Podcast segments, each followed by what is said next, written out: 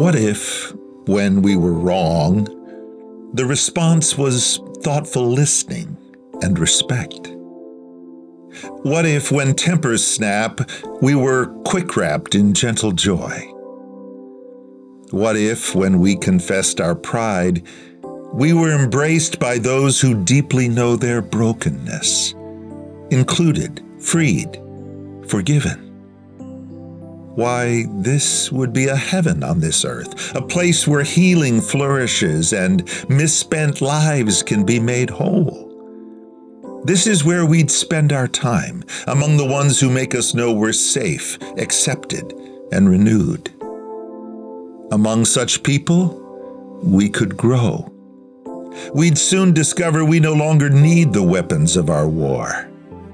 If we can be mistaken and yet fully loved, we'll rapidly repent of all the wasted time we spend defending our depletions.